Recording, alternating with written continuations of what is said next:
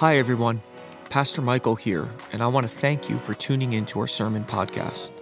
I want to encourage you to use this resource in addition to, and not in place of belonging to a local church body as you grow in your faith.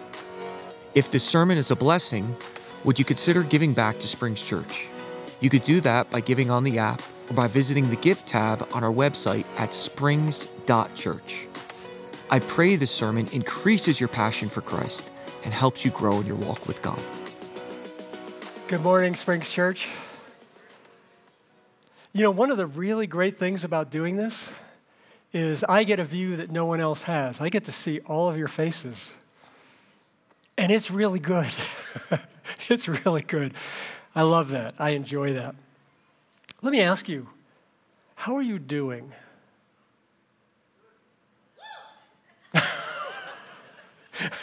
okay, I do need to say, thank you for that. I do need to say, I didn't really expect you to answer because if, I don't know, four or five, six hundred of you answered at one time, I wouldn't know what you were saying. But really, why I'm asking that question of how are you doing is now I want to ask you, how do you even answer that question? Really?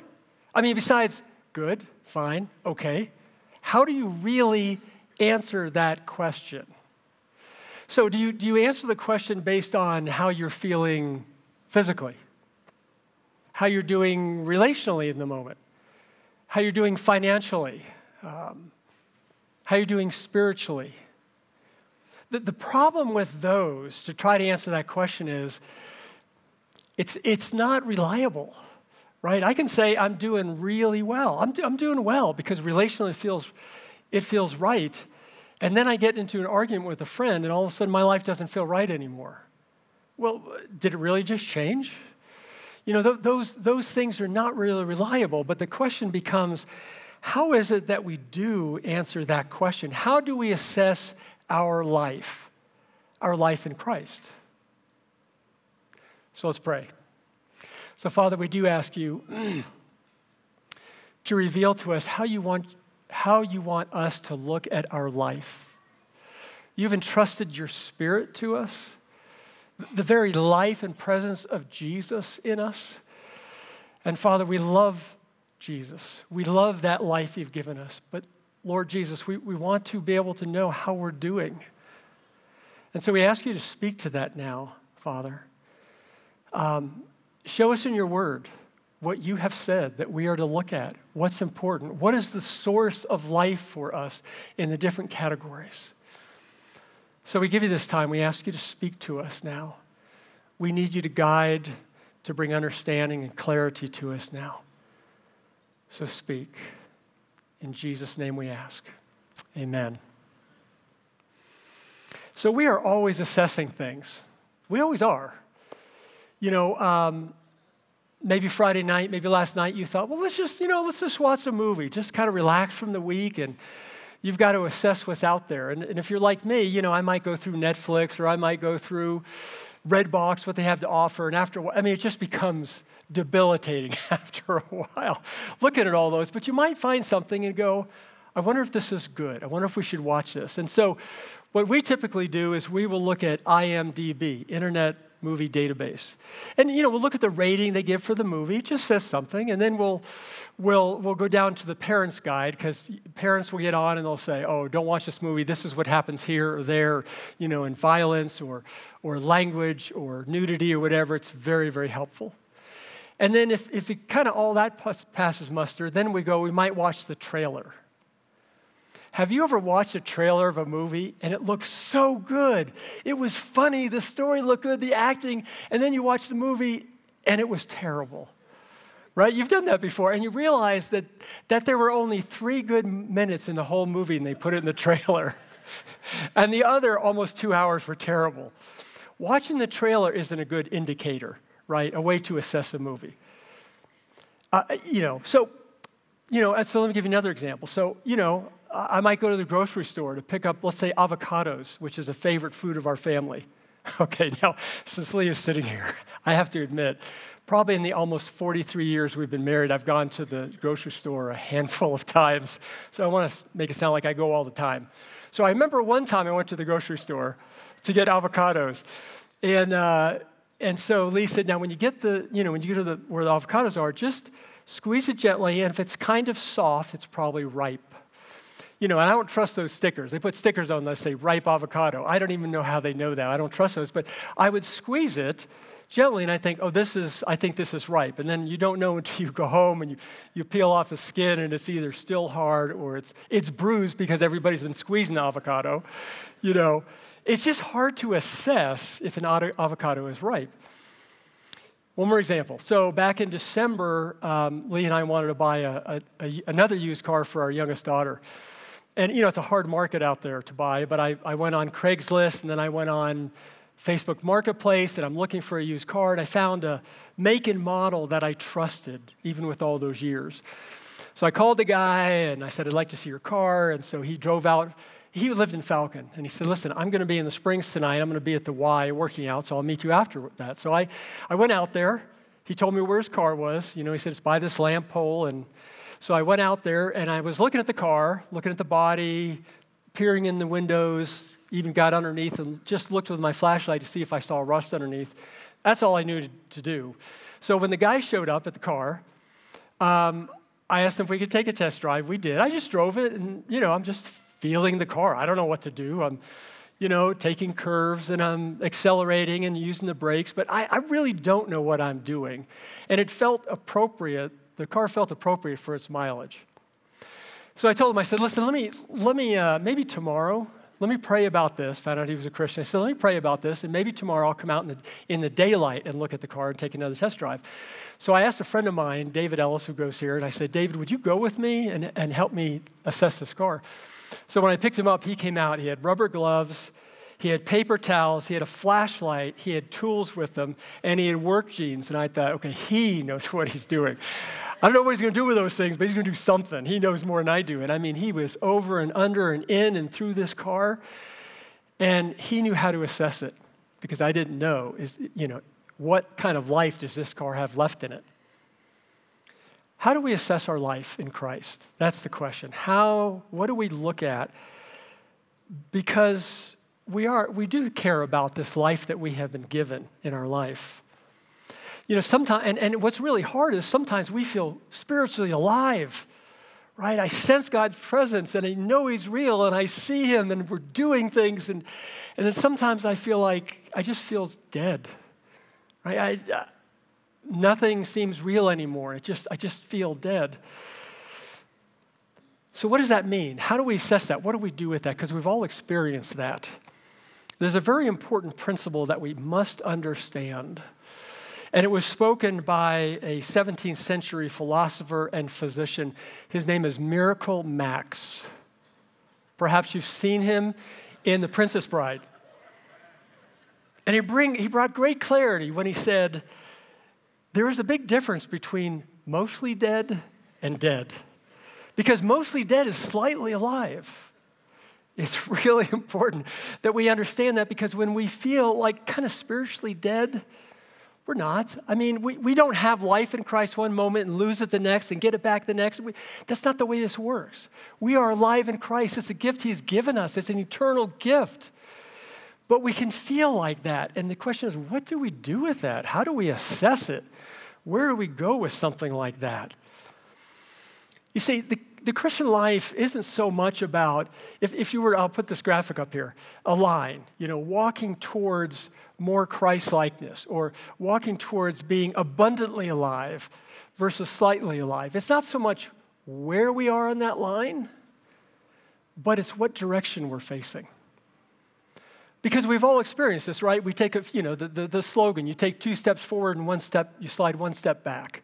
This just happens in this world that we're living in, right? It's just, it's an unfriendly world to the, to the life of God.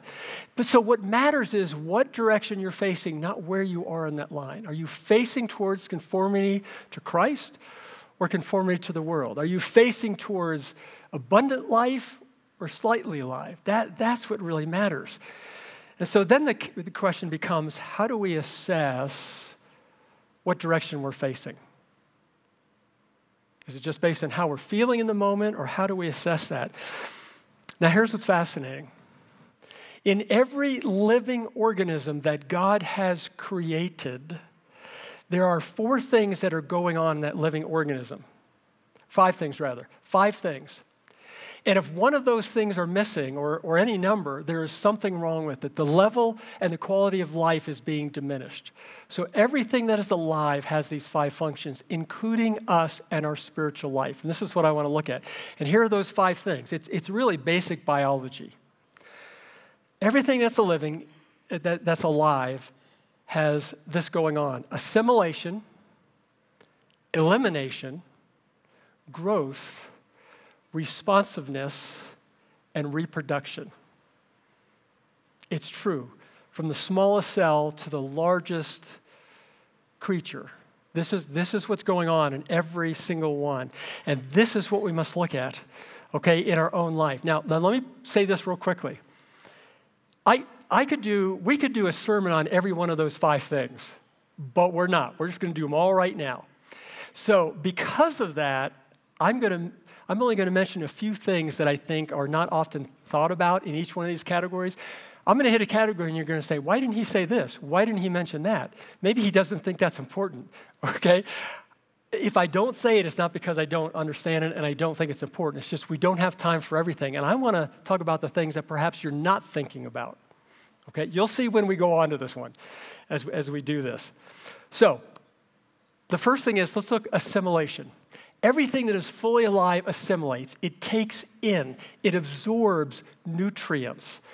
Right? Something that's not doing that is in danger of dying. Okay? Now, when, when we're looking at assimilation, and what I want to do is look at two categories that are typical, are, uh, can be very typical of starvation in two categories. What I am not saying, okay, there is, a, let me say it this way there is a difference between starving, starvation, and fasting okay? Fasting is life giving. In, in physically, it's fasting physically, spiritually, emotionally, in so many ways. But we're not talking about not fasting. We're talking about starvation, prolonged period of time of not assimilating what the body needs or what the spirit needs. Okay, so what I want to do is talk about two areas that we may not think about when it comes to assimilation that brings us life because we tend to neglect this. So, two areas of possible starvation. The first one I want to talk about is relational starvation. Uh, Dr. Richard Schwartz, who wrote a book called The Lonely American, in his research for the book and the research he had been doing, one of the things he states in his book is he says that one out of four Americans have talked to no one about something of importance to them. And I know it's true. I know that's accurate because over the years of just talking to people, just through friendship and, and, and just acquaintances and that kind of thing, so many times in our conversation and the questions I ask, and I don't mean questions for counseling, just asking questions to get to know a person and their story. Uh, that person will say to me, I have never shared that before. And I'm thinking, wow, that kind of is ordinary stuff that you just told me. Now, I'm not diminishing what they told me, but I'm thinking, this is the stuff of life, of fellowship. This is what we talk about. So I know that statistics is true, that there's very few people that we ever talk about things that are important to us. We need that. We absolutely need that. The other thing he said was being disconnected diminishes happiness, health, and longevity, increases aggression, and correlates with increasing levels of violent crime. Is that not the mark, the hallmark of our time today? Right?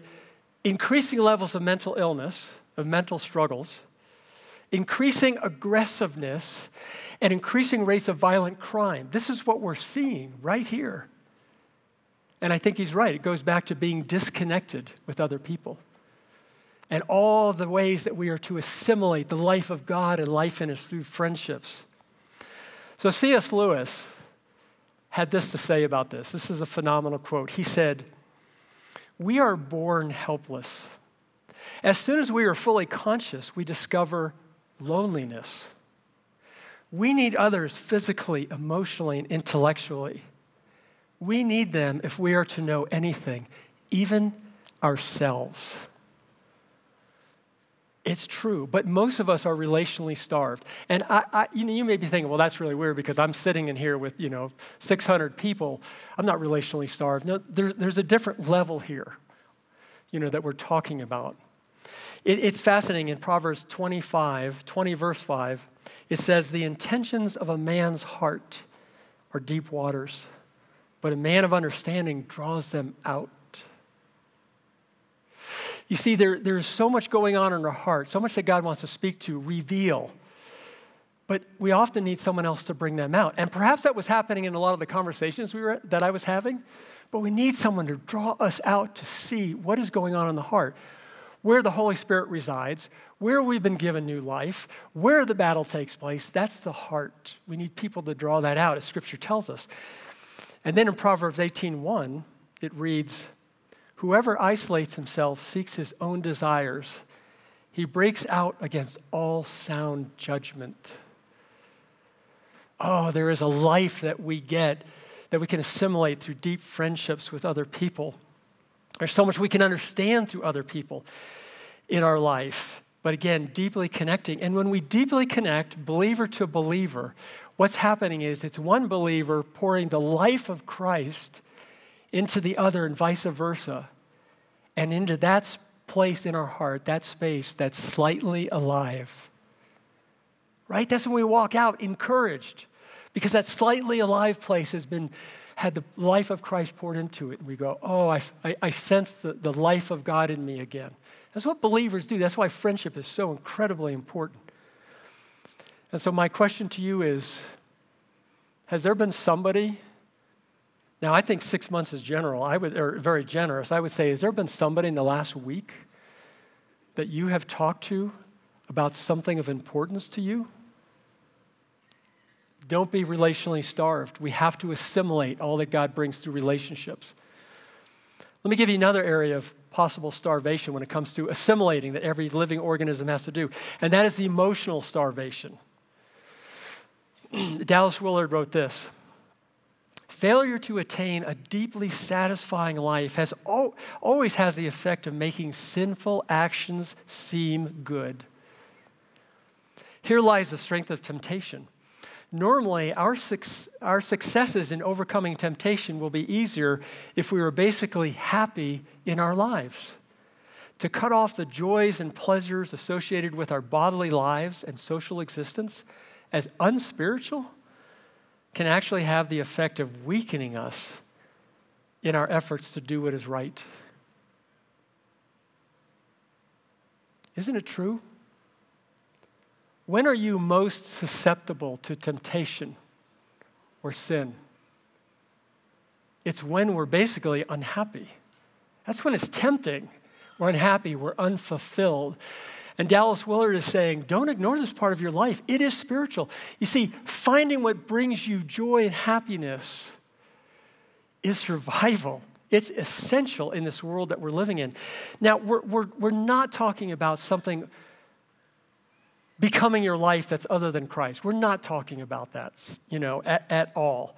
And, but the reason I bring this up is because in this church, what I love about this church, and Lee and I have been in many churches over the years from moving around and so forth, this is this church, this body of Christ is so wonderfully, joyfully serious about walking with God. Right? Yeah.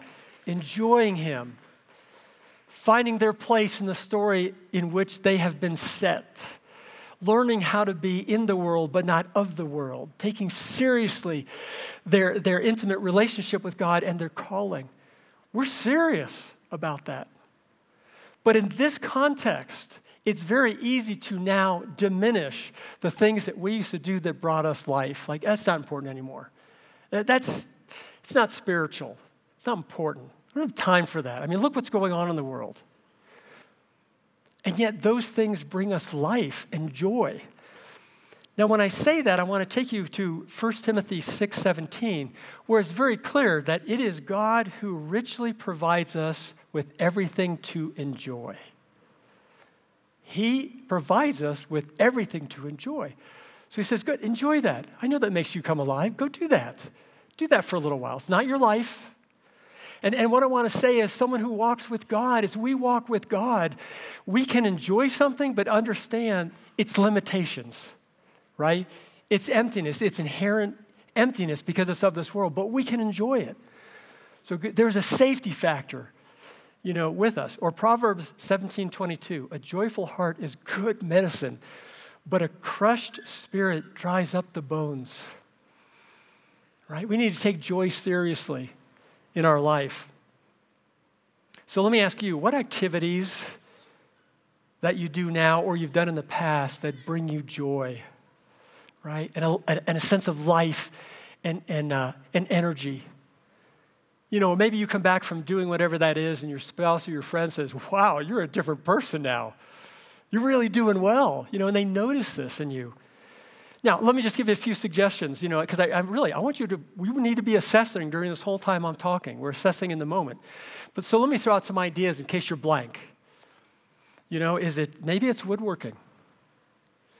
Maybe it's, uh, maybe it's restoring old cars. There's a guy the, that I met here, um, and he said that he loves to restore old cars. Been doing it for years. You know, he finds the classics, and then he restores them. You know, the engine, the interior, the body, all this. And he said, "Yeah, I don't, I don't, I think that's probably distracting my life as a believer." Now, I don't know if it is or isn't, but I do know when he talks about that, he smiles big when he remembers doing this and then having those cars. And I thought, wow, maybe, maybe Maybe that's not the distraction. You know, I was asking him, how many, how many hours do you do that? And he goes, you know, I'll just spend maybe, you know, five or six hours like every other weekend. I'll go in my shop and I'll just work on it in my house. And now, if he said I do this all week long, that might be another issue. But what is that for you? Let me name some other things. Maybe it's camping, hiking, you haven't done it for a while, but you've loved it. Um, canoeing, kayaking, motorcycles. I only personally know one man who really gets life out of motorcycles, and he's not here today, and I was supposed to. but you know, I remember him saying, you know, maybe I shouldn't, maybe I should just walk away from motorcycles, give them up, sell them. He's, he's shared that before from the stage, and I said, Michael, you are happy when you talk about motorcycles. You know, you are happy, you are full of energy. Don't, do not do that. You know, Beth will let you know, and if I know, I'll let you know when you're overdoing it. But so there are things. It might be Guys' night out. You used to have those. You love that. Brought you life, but you're not anymore. Girls' night out. Golf, tennis, some form of artistry that you need to go back to because God's made your heart to enjoy that. Or gardening, or traveling, or adventuring. I, I don't know what it is. It's in your heart. You probably experienced it at one point and you gave it away for some reason. You walked away from it, and God may be saying, Go back. I gave it to you. Let me give you one more. Now, this I'm not going to spend much time on because I know you're already thinking this one. When I talk about assimilating and I, you know, taking nutrients for your heart, for the, for the spiritual life and starvation, you were already thinking this, but it's spiritual starvation. And we talk about this all the time here, so I'm not going to take much time except to say this that in this world, there is a lot of junk food available spiritually. It's high in calories, it's low in nutri- nutrition, and it's filled with artificial ingredients, right? It's not good for us, but the world offers it. We have to ingest, we have to take in, we have to absorb the Word of God personally and daily. We've got to do that. And Christian music and Christian fellowship and, and, and Christian um, worship and all these things are valuable, but you cannot neglect taking in, I cannot neglect taking in the Word of God daily, the original source. The other thing about Scripture is that it's high fiber, so it will stimulate the process of waste um, elimination, which was a really clever segue into the next point elimination, right? So every living organism assimilates, it takes in, it also eliminates. So let's look at elimination for a minute in our life spiritually there are things that we must purge from our life. It must be removed if we're going to continue to grow, right? And you know the problem. I mean, people go to hospitals if, they, if they're not, I'm not going to go there, processing through what they assimilated. Anyway, I'm not really going to go there. Now, of course, when we talk about elimination spiritually, we're talking about sin. Of course, we're talking about that. But I want to bring up a few more things that maybe we don't think about when we talk about what God may saying, eliminate this from your life now because I have more I want to bring in. So, first, let me start with this Ecclesiastes 3 1 through 8. You're familiar with it, but let's look at it in this context of eliminating as something every living organism does. It reads this way, and I'm going to jump a couple verses here. There is a time to plant and a time to uproot. So you realize that? There is a time to uproot things in your life. There is a time to keep and a time to throw away. There is a time to tear down and a time to build. So there are times like that. There, there, there has to be elimination in our life. So, and Jesus said it this way this is in John 15. He said that every branch that does bear fruit, he prunes so that it will be even more fruitful. There is elimination, it's part of our life. And sometimes there is forced elimination. Sometimes God will come and He'll say, I need to eliminate this out of your life. And we think, what is going on? Why would you do that? That was painful. That can't be right. That was taking life away from us, from me. And He's saying, no, elimination is necessary. I've got to pull this out so I can bring the next thing into your life elimination. So I want to bring two categories that maybe aren't thought of often in this, in this category as we do with sin. We think about that right away. there are ways of doing things and roles that perhaps we need to eliminate in our life now. There can be ways of doing things and roles that were really helpful before in our life, and God may be saying, not now. I, I, need you to change that. I need you to live differently now. I need you to relate differently. I need you to do differently. Let me give you two examples out of Scripture. The first one is Exodus 18. You're familiar with the story, I think. Moses has brought his people out of exile, and he, uh, his, his father in law is observing him and how Moses is doing things. And at one point, he says to him, Moses, you, you can't do things the way you've been doing things. Um, your leadership, your ministry, you're serving other, others, it needs to change. It was really good. It was really needed. It saved us. But the fact is, it's not helpful now. You need to do things differently. You are called to different right now. There's an example where he had to eliminate his old ways of doing things in his old role. Okay? Let me give you another one. Acts chapter 6. You're familiar with this, I'm sure.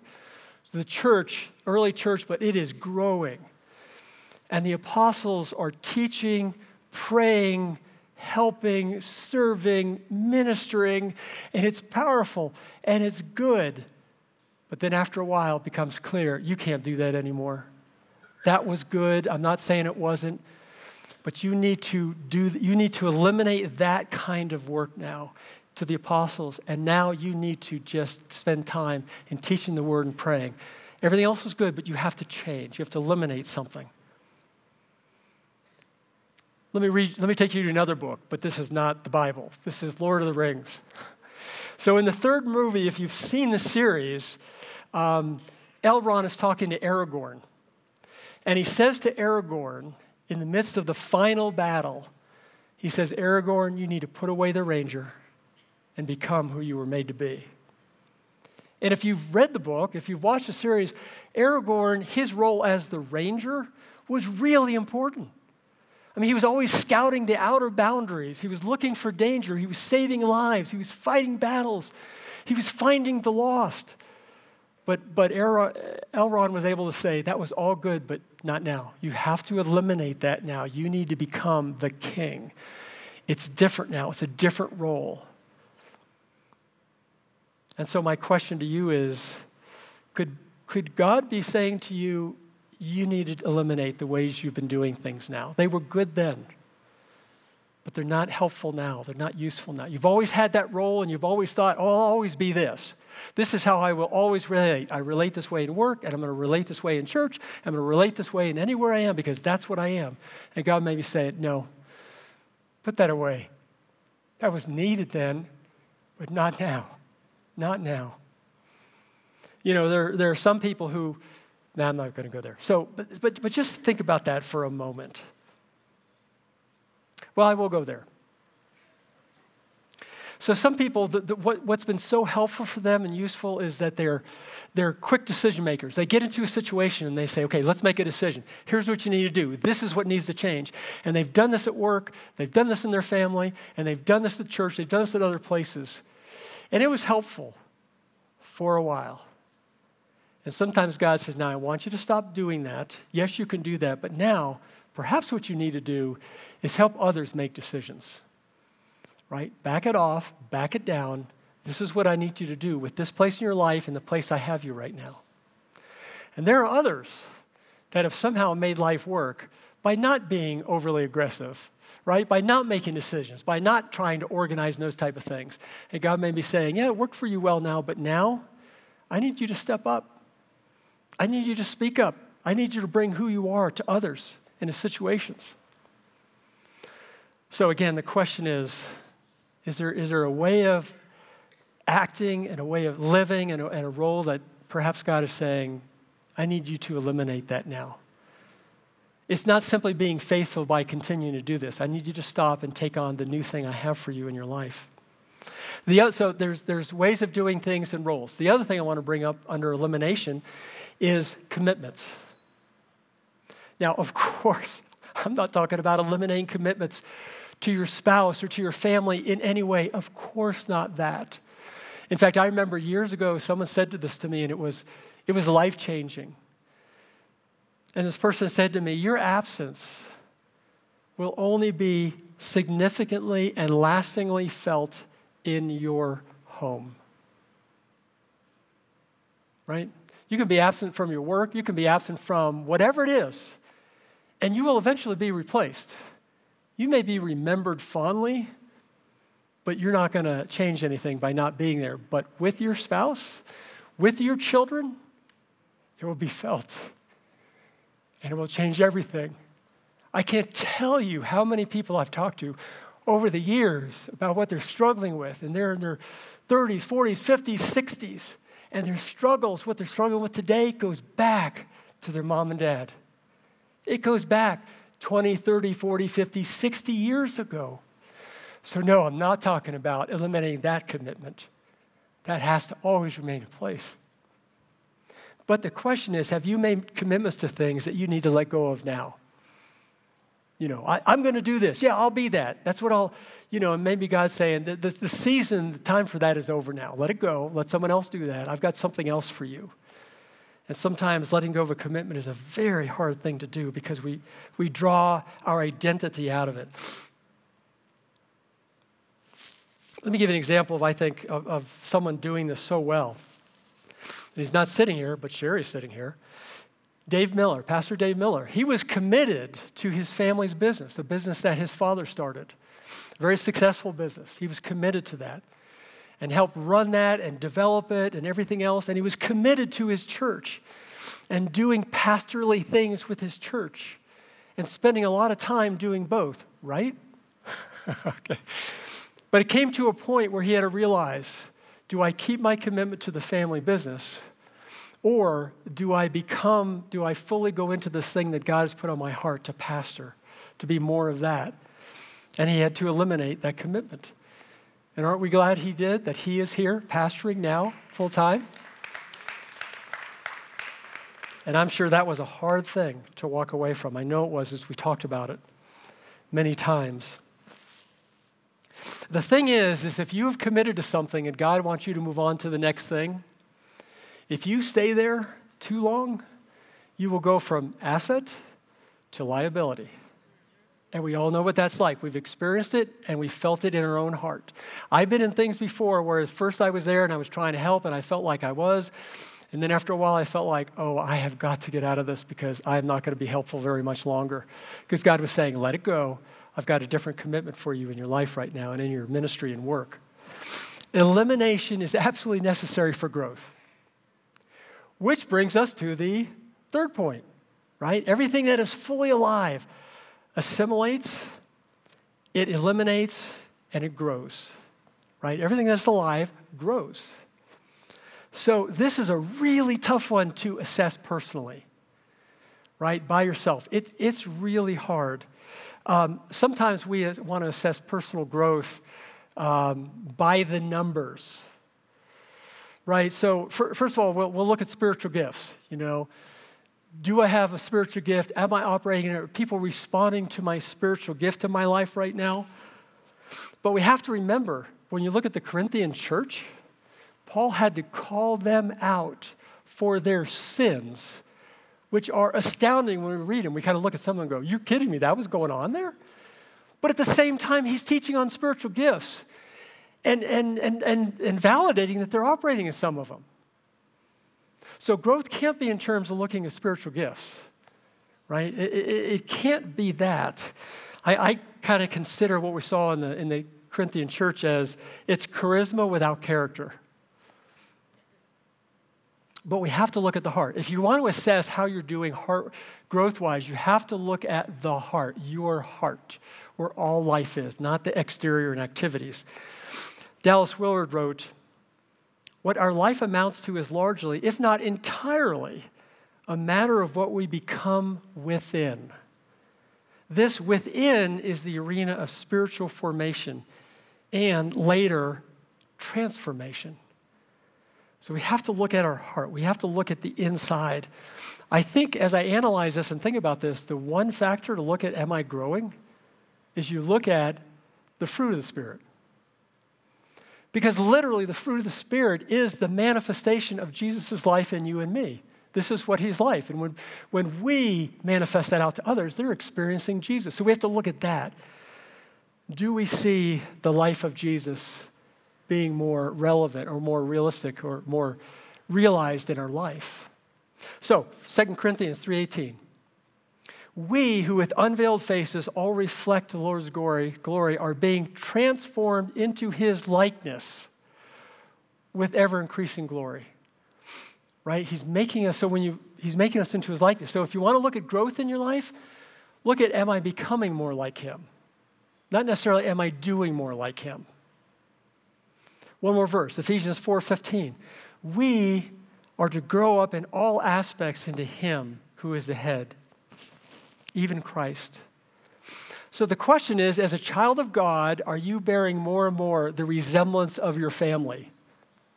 Not your earthly family, but the heavenly one, God? Are you bearing more and more of his, his resemblance? If you are, you're growing. I'm growing if that's happening. Okay, so we've looked at everything that's fully alive, assimilates, eliminates, grows, and the fourth one now is it's responsive. It's responsive. So you may have had this done to you, or you may have seen this in a movie where, uh, you know, the doc- your doctor gets a little flashlight, you open up your eye, and he puts that light, flashes it on your pupils, right? Because he wants to see will your eye actually be responsive to light? Will it start to constrict? Will it get smaller?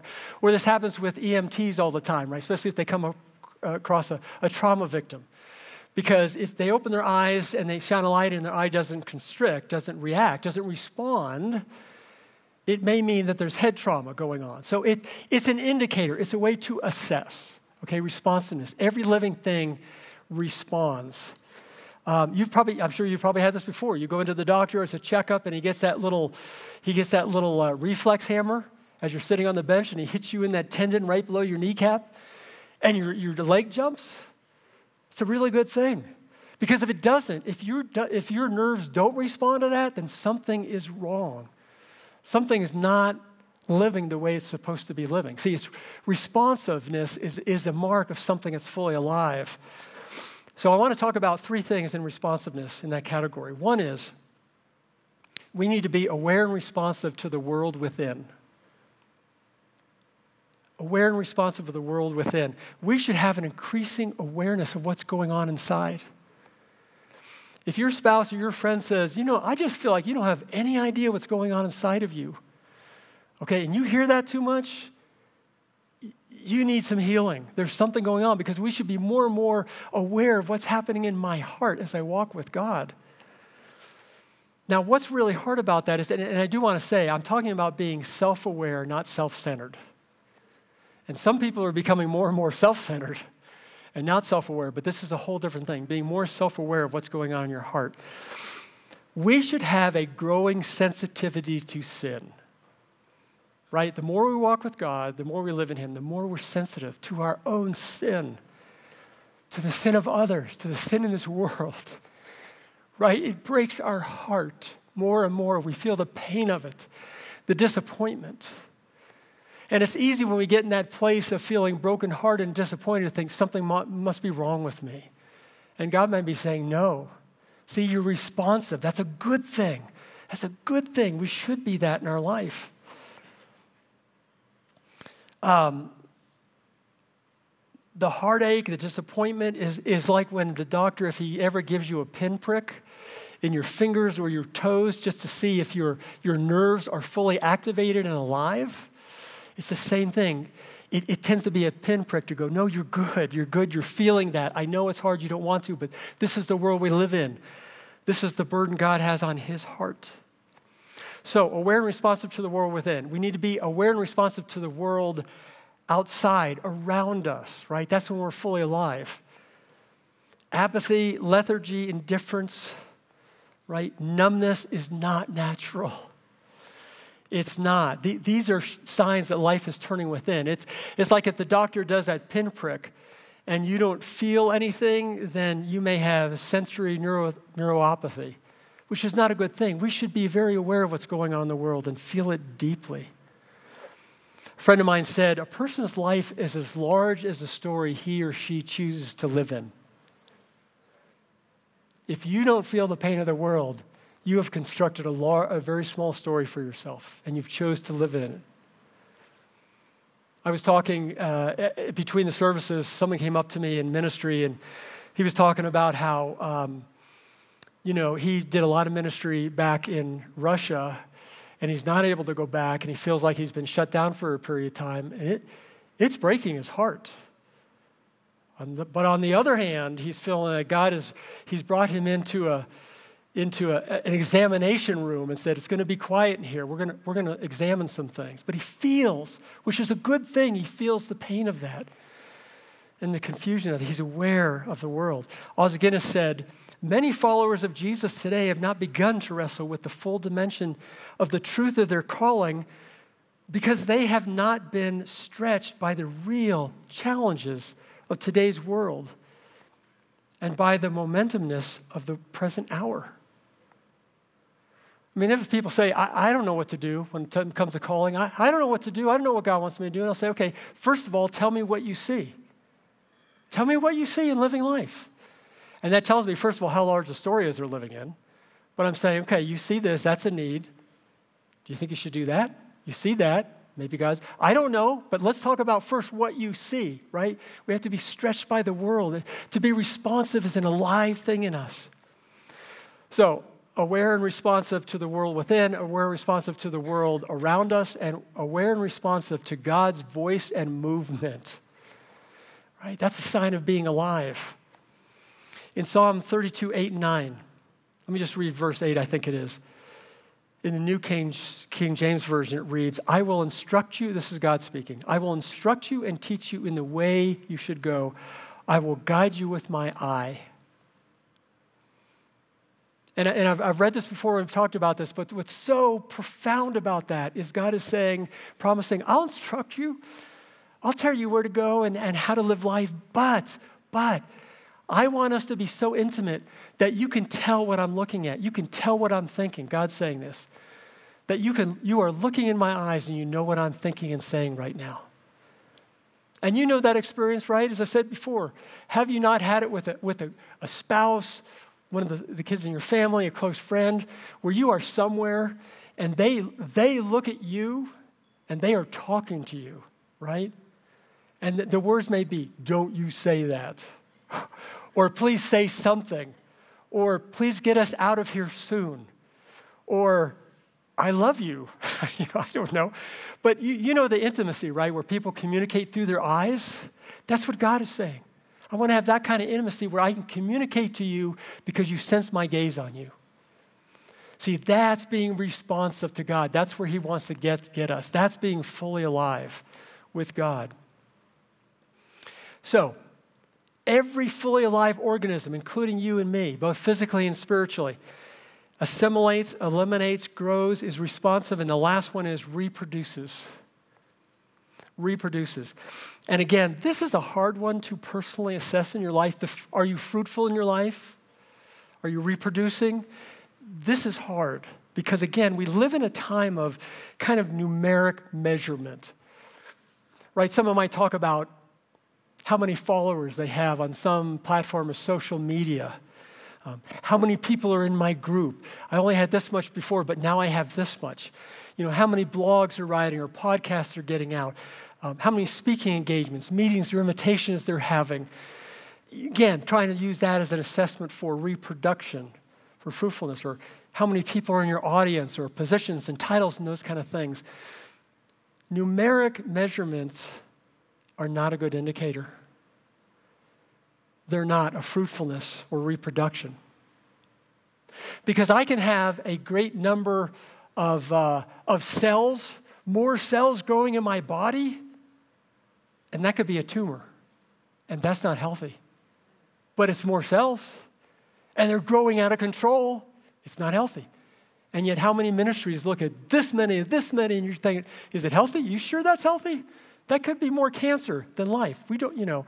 So, numeric measurements are a very tricky thing and a dangerous thing to apply to everything. John 15, 5. Jesus said, I'm the vine. Now, again, we're, let me pause for a second and keep this up. But we're asking, how do we assess the health of our spiritual life when it comes to reproduction? Fruitfulness. So Jesus said, I am the vine, and you are the branches. If you remain in me and I in you, that's abiding. Again, if you remain in me and I in you, abiding, you will bear much fruit. There's the promised outcome. And then he says, apart from me, you can do nothing. So, how do you measure fruitfulness or reproduction in your life? By answering the question, are you abiding? Right? Because the, the, the, promise is, if you abide in me and I in you, you will bear much fruit. So we have to look in this category of are we abiding in Christ? That's where you go. Not should I do something different? Should I talk differently? Should I dress differently? Should I go to something? No, it's are you abiding in Christ? That's the root, and that is the source. But then the question becomes well, what does, how, how are we fruitful? What comes from my life?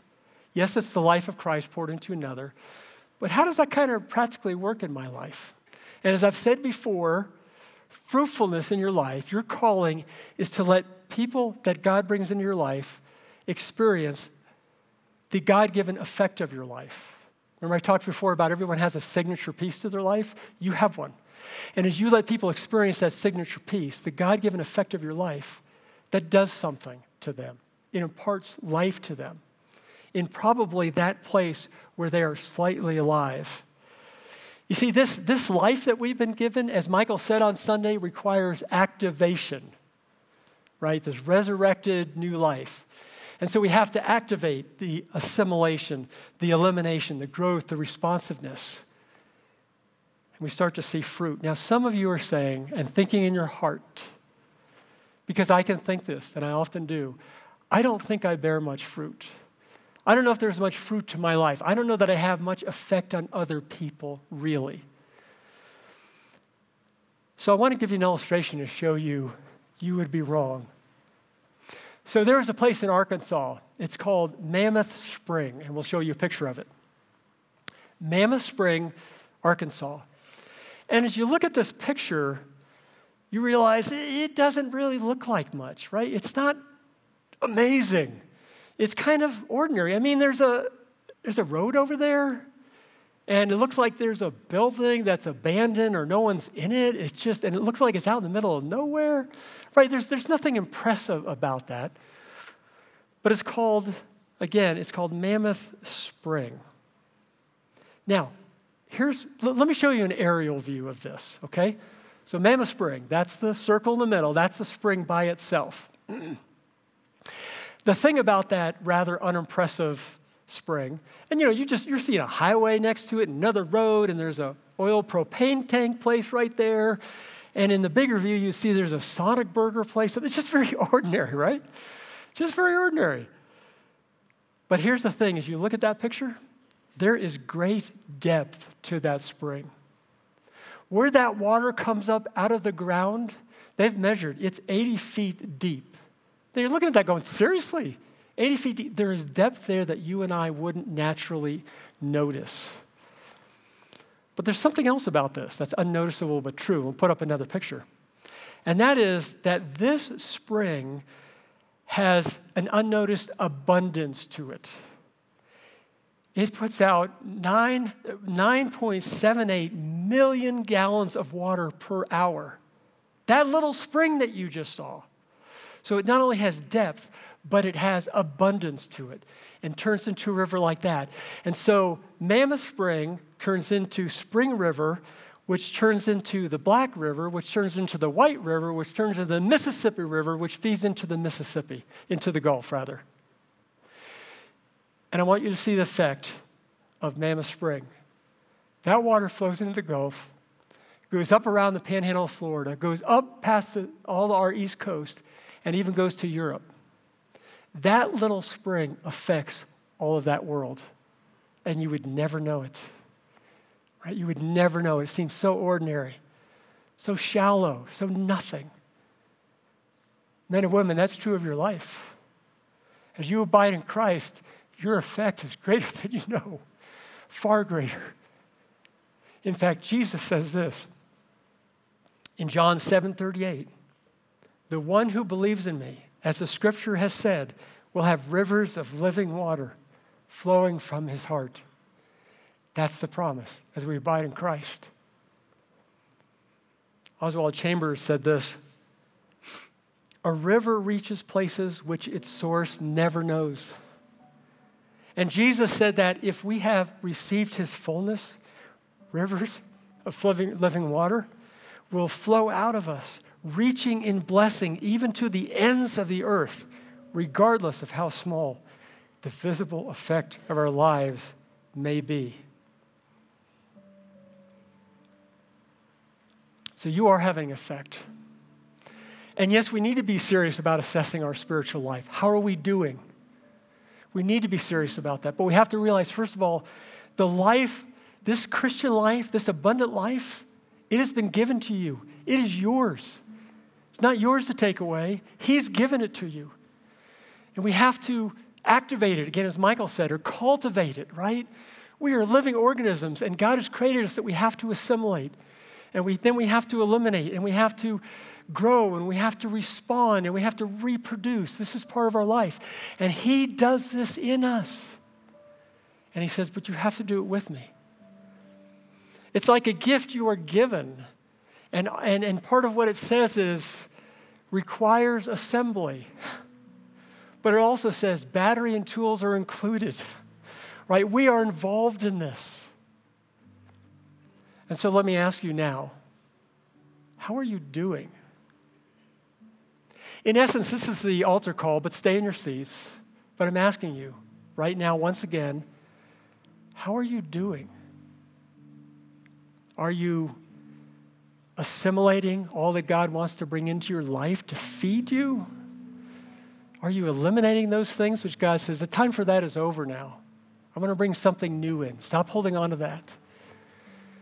You know, are you growing? Are you, are you, are you after being like Jesus and the fruit of the Spirit? Do you want to act like Him more than you want to be like Him? It doesn't work that way. But often we do that in our culture. Are you responsive? Do you, do you feel the pain of the world? Are you responsive to your own heart and know what's there? And I can tell you, are, you are producing. It's just the life of Christ in you. So hold on to that hope and that encouragement. It is true as you abide in Christ. Not work harder for Him, abide in Him, and you will see this fruit happening. So let, let, me, let me lead you. Let, let's pray together for a second. Father, thank you for this marvelous gift of new life, which we have so concentrated on in the last three weeks, culminating in our Easter celebration. Thank you, thank you. We love this life. We need this life. We can't do without that life. We would never, if we could, exchange it back for the old life. It's not worth it. So thank you. Father, in our heart, because we love it and value it so much, Father, we want to understand how to assess how we're doing and not take it for granted. Father, we want to walk with you in this. And so we do ask you, Father, help us assess our life well, how we're doing here. Jesus, we, we really don't want to end up in ICU when we could have taken, a, taken care of a small problem way, way back spiritually, Father. So help us assess how we're doing and, and put time and attention and mind to that. Holy Spirit, we ask you to continue to bring that to our attention now and as the hours and days and weeks go on. Father, we just want to live as a fully alive spiritual being, Father, with those going on. And so we bless you for your tender care, for your tender and gentle reminders, for your gentle and tender work in us. And may we do this for each other. May we pour the life of Christ into each other, especially into those slightly alive places. And we pray this and ask this and believe you for all of this. In Jesus' name, amen. Thanks again for listening to our Springs Church podcast. For other exciting content from Springs Church, be sure to visit us online at springs.church. If you'd like to partner financially with Springs Church, you have the opportunity to give by visiting the Give tab of our website, springs.church.